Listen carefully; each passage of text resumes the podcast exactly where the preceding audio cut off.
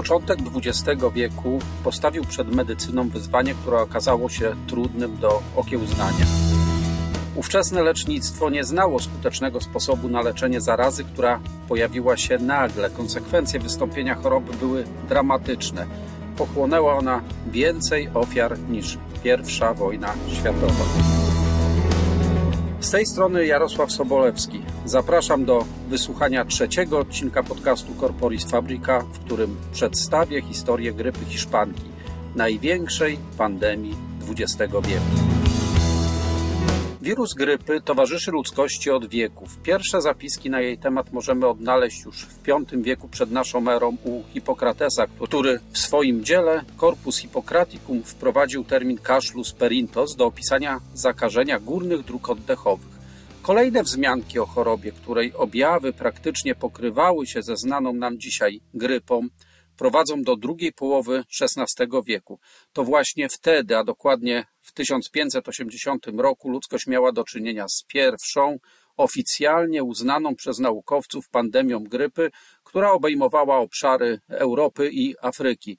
Wówczas po stronie ofiar śmiertelnych zapisano ponad 8 tysięcy osób w samym tylko Rzymie. Przyczyną był wirus grypy typu H1N1. Wirus ten był wynikiem gwałtownej mutacji, tzw. Tak skoku antygonowego wirusów grypy ptasiej i kilku pochodzących z różnych zakątków świata odmian grypy ludzkiej. Do mutacji doszło w organizmie świni. Nowo powstała odmiana wirusa z racji nierozpoznania jej przez ludzki układ immunologiczny była bardzo zaraźliwa i z racji często występujących powikłań, takich jak krwotoczne zapalenie płuc, niebezpieczna, a wręcz e, śmiertelna. Hrabstwo Haskell w Kansas, początek 1918 roku. To właśnie tutaj dr Loring Miner zetknął się po raz pierwszy z chorobą, która choć wydawała mu się znana, to jednak przybierała zupełnie inne oblicze niż się tego spodziewał. Zgłaszali się do niego młodzi, silni mężczyźni, którzy w wyniku choroby byli skrajnie osłabieni, wręcz ledwie żywi. U jednego z nich rozwinęło się zapalenie płuca, potem takie objawy zaczęły pojawiać się u kolejnych pacjentów. Co gorsza dla części z nich, choroba kończyła się śmiercią. Być może przypadki zachorowań dotyczyłyby wyłącznie obszaru Kansas, ale we wspomnianym hrabstwie znajdowała się baza wojskowa przygotowująca żołnierzy wysyłanych na europejskie fronty I wojny światowej. To właśnie tu, 4 marca 1918 roku, kucharz z Camp Fanston uskarżał się na kaszel, gorączkę i bóle głowy. Przełożeni zbagatelizowali objawy choroby, nakazując e, powrót do czynności służbowych. Dziś wiemy, że Albert Gitchell, bo tak nazywał się kucharz, był jednym z pierwszych na świecie chorych na grypę hiszpankę. Wirus rozprzestrzenił się błyskawicznie na terenie całej bazy wojskowej. Ponad tysiąc żołnierzy trafiło do szpitala, kilka tysięcy zachorowało, a kilkudziesięciu zmarło. Niezależnie od postępu zakażenia, Ford dalej przyjmował nowych rekrutów, a kolejnych wysyłał za ocean celem udziału w I wojnie światowej. W efekcie w kwietniu choroba dotarła do Francji. W Brest największym porcie, do którego przybywali żołnierze z za oceanu, brakowało już miejsc w szpitalach polowych. Grypa nie oszczędzała nikogo. Historycy piszą otwarcie, że podczas I wojny światowej więcej amerykańskich żołnierzy poniosło śmierć z powodu tej choroby niż na polu walki. Przywieziona do Europy z oceanu grypa siała spustoszenie w kolejnych krajach Starego Kontynentu. Do końca 1918 roku w całym Zjednoczonym Królestwie Brytyjskim śmierć poniosło ponad 220 tysięcy osób. Poza Europą znaczną ilość zachorowań odnotowano we Freetown, istotnym porcie Sierra Leone, który był punktem przerzutu wojsk brytyjskich. Kolejne terytoria szerzenia się zakażenia to Indie, Indonezja, Japonia czy Chiny. Chiny zostały zaatakowane najpóźniej, bo wiosną 1919 roku. Jedynie Australia broniła się przed śmiertelnym niebezpieczeństwem, ponieważ wprowadziła obowiązkową kwarantannę we wszystkich portach, co znacznie obniżyło bilans ofiar na tym kontynencie. Do dziś Ciężko jest ustalić dokładnie liczbę ofiar pandemii grypy z lat 1918-1919. E, Średnia śmiertelność szacowana jest na około 2 do 10%, choć w pewnych izolowanych środowiskach sięgała nawet 20%, tak jak w przypadku armii amerykańskiej. W ciągu pierwszych 25 tygodni od wybuchu pandemii grypa mogła zabić nawet 25 milionów ludzi, a łączny bilans ofiar hiszpanki szacuje się na 50 do 100 milionów. W samych Indiach śmierć poniosło 17 milionów osób, czyli 5% społeczeństwa. W Indonezji zmarło około 1,5 miliona osób. Śmierć ofiar najczęściej powodowały powikłania grypy, np. wirusowe, krwotoczne, zapalenie płuc. Obecnie nowoczesna aparatura, leki, szczepionki i wiedza, jak choćby znajomość kodu genetycznego grypy, pozwalają lekarzom skutecznie walczyć nawet z jej ciężkimi przypadkami. Jednak na początku XX wieku medycyna była bezsilna. W 1918 roku za najlepszy lek przeciw grypie uznawano aspirynę, będącą specyfikiem nowym, jeszcze niedostatecznie przebadanym, a przede wszystkim wtedy źle podawanym. Wielokrotnie podawano zbyt duże dawki tego leku. Próbowano także wielu tradycyjnych metod, które w świetle dzisiejszych zasad postępowania z pacjentem mogą budzić jedynie zdziwienie. Nie tylko znachorzy, ale także lekarze ordynowali szkodliwe terapie, które obejmowały m.in. upusty krwi, zastrzyki rtęci, lewatywy czy inhalacje strujących, e, co się później okazało, gazów. Większość metod zawodziła, a współcześnie przypuszcza się, że śmiertelność mogła być niższa, gdyby nie wdrażano ówczesnych ścieżek leczenia, choć jest to jedynie szczątkowe wyjaśnienie problemu. Niewiele informacji zachowało się na temat przebiegu choroby na terenach Polski. Wpłynęła na to sytuacja polityczna i późniejsze losy Polski związane z I wojną światową. Jak pisze Łukasz Mieszkowski, rozmiary i przebieg polskiego epizodu pandemii pozostają w przeważającej części zagadką. Nie zachowały się żadne oficjalne statystyki dotyczące poszczególnych dzielnic podczas pierwszej letniej i jesiennej fali zachorowań, pozostających jeszcze pod całkowitą lub częściową kontrolą administracji niemieckiej i austro-węgierskiej. Akta utworzonego w roku 1918 Ministerstwa Zdrowia Publicznego, w tym dokumentu Wydziału Chorób Zakaźnych, spłonęły doszczętnie 3 listopada 1944 roku, gdy Niemcy podpalili budynek Warszawskiego Archiwum Akt Nowych. Polskich żołnierzy w celu zabezpieczenia przed grypą szczepiono preparatem produkowanym przez Centralny Zakład Epidemiologiczny. Wówczas pozytywnie oceniano działanie szczepionki, choć dziś wiemy, że jej skuteczność była niewystarczająca. Jan Wnęk zauważył, że zachorowania żołnierzy na grypę hiszpankę wzbudzały szczególną bojaźń w okresie wojny polsko-bolszewickiej. Choroba zmniejszała liczebność wojsk i ich sprawność bojową.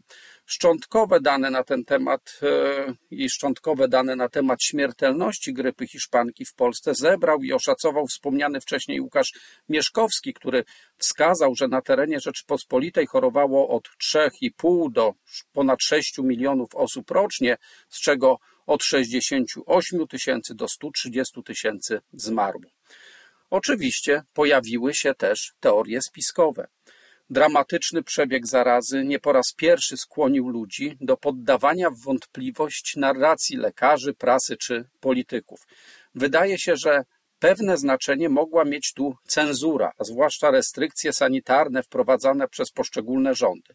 Popularne były m.in. głosy, że grypa hiszpanka w Ameryce pojawiła się za sprawą agentów wroga lub za sprawą niemieckich łodzi podwodnych. Według spotykanych wówczas plotek za dystrybucję wirusa miałaby rzekomo odpowiadać e, firma farmaceutyczna produkująca leki, które, uwaga, wykorzystywano do leczenia tejże grypy.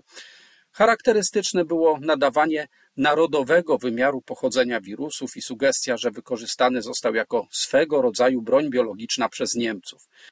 W arsenale teorii spiskowych nie było jednak koncepcji odrzucającej sam fakt istnienia choroby, co może wynikać z tego, że zachorowała mniej więcej trzecia część światowej populacji. W walce ze skutkami pandemii powszechne były zalecenia zasłaniania ust i nosa. Budziły one niechęć w części społeczeństwa. Christine Hauser wskazuje, że przeciwnicy noszenia maseczek nazywali je kagańcami, niektórzy wycinali w nich otwory, by palić wyroby tytoniowe, inni przyczepiali maseczki do e, twarzy, nosów swoich psów, Najczęściej narzekano na to, że osłona twarzy była niewygodna i ograniczała wolność. W San Francisco, gdzie obowiązywał nakaz noszenia maseczek za niezastosowanie się do przepisów, karano grzywną od 5 do 10 dolarów lub 10 dniami aresztu. Znane były przypadki nawoływania do buntu i nienoszenia maseczek, a nawet fizycznego atakowania inspektorów sanitarnych, którzy starali się egzekwować te zakazy. W San Francisco zawiązała się nawet organizacja sprzeciwiająca się noszeniu maseczek, która domagała się ustąpienia burmistrza. Jej członkowie starali się dowodzić, że nakazy są niekonstytucyjne, a skuteczność maseczek nie została naukowo udowodniona. Ale dlaczego chorobę określamy mianem Hiszpanki? Tak naprawdę kraj z Półwyspu Iberyjskiego nie odegrał żadnej znaczącej roli w rozprzestrzenianiu się grypy. Przyczyną takiej, a nie innej nazwy jest fakt, iż Hiszpania była jednym z nielicznych krajów, który zachował neutralność w trakcie I wojny światowej. Co za tym idzie, na jej obszarze nie było cenzury wojennej, więc prasa mogła bez ograniczeń rozpisywać się na temat niosącej śmierć choroby. Informacje te docierały do krajów, w których obowiązywała cenzura, a temat grypy nie był poruszany, by nie obniżać dodatkowo morale. Logicznym więc było, że skoro doniesienia płynęły z Hiszpanii, to właśnie ten kraj był pierwotnym ogniskiem zakażenia wirusem. Co ciekawe, w Hiszpanii chorobę określano mianem grypy francuskiej, gdyż lokalne władze przekonane były, że e, to sezonowi pracownicy z Francji odpowiadają za transmisję wirusa. Wiele wskazuje natomiast, że pandemia miała swój początek w Chinach, we Francji lub w Stanach Zjednoczonych. Niezależnie od tego, gdzie powinniśmy lokalizować pierwsze ognisko grypy hiszpanki, choroba szybko rozprzestrzeniła się na cały świat. Mimo, że dziś powszechnie przyjmuje się nazwę grypa hiszpanka, to warto pamiętać, że w Brazylii była to grypa niemiecka, w Senegalu grypa brazylijska, a w Polsce m.in. wołynka, ukrainka czy prześmiewczo choroba bolszewicka. Nazwy te jednoznacznie sugerują, gdzie władze danego kraju dopatrywały się źródła niebezpieczeństwa. Badania nad pandemią prowadzone są do dzisiaj i dotyczy to nie tylko nauk historycznych czy społecznych, ale także medycznych. Wirus grypy z 1918 roku przechowywany jest w Narodowym Instytucie Zdrowia w Maryland w Stanach Zjednoczonych. Zespół naukowców wskrzesił tego wirusa, a proces dość szczegółowo omówił w artykule naukowym opublikowanym w prestiżowym czasopiśmie Science, co w części środowiska wzbudziło niepokój przed wykorzystaniem takiej instrukcji np. przez terrorystów lub służby wrogich państw w celu wywołania kolejnej pandemii. Warto jednak pamiętać, że nie był to pierwszy przypadek pokazujący, jak łatwo można stworzyć lub odtworzyć groźne wirusy. Jak dotąd nikt nie wykorzystał wiedzy naukowców do tworzenia broni biologicznej, a dzięki wspomnianym wyżej badaniom znamy dziś sekwencję jego kodu genetycznego. W przygotowaniu dzisiejszego podcastu wykorzystano materiały pochodzące z portalu medonet.pl, z książki Łukasza Mieszkowskiego Największa pandemia Hiszpanki u progu niepodległej Polski, z artykułu Tomasza Zachorskiego i Igi Zendran Złoty wiek grypy, krótka historia pandemii, a także Jakuba Jagodzińskiego Grypa Hiszpanka, choroba, która zebrała śmiertelne żniwo. Chcesz wiedzieć więcej o historii medycyny? Nie chcesz, aby umknął Ci kolejny odcinek podcastu? Zasubskrybuj go na swojej ulubionej platformie. Do usłyszenia.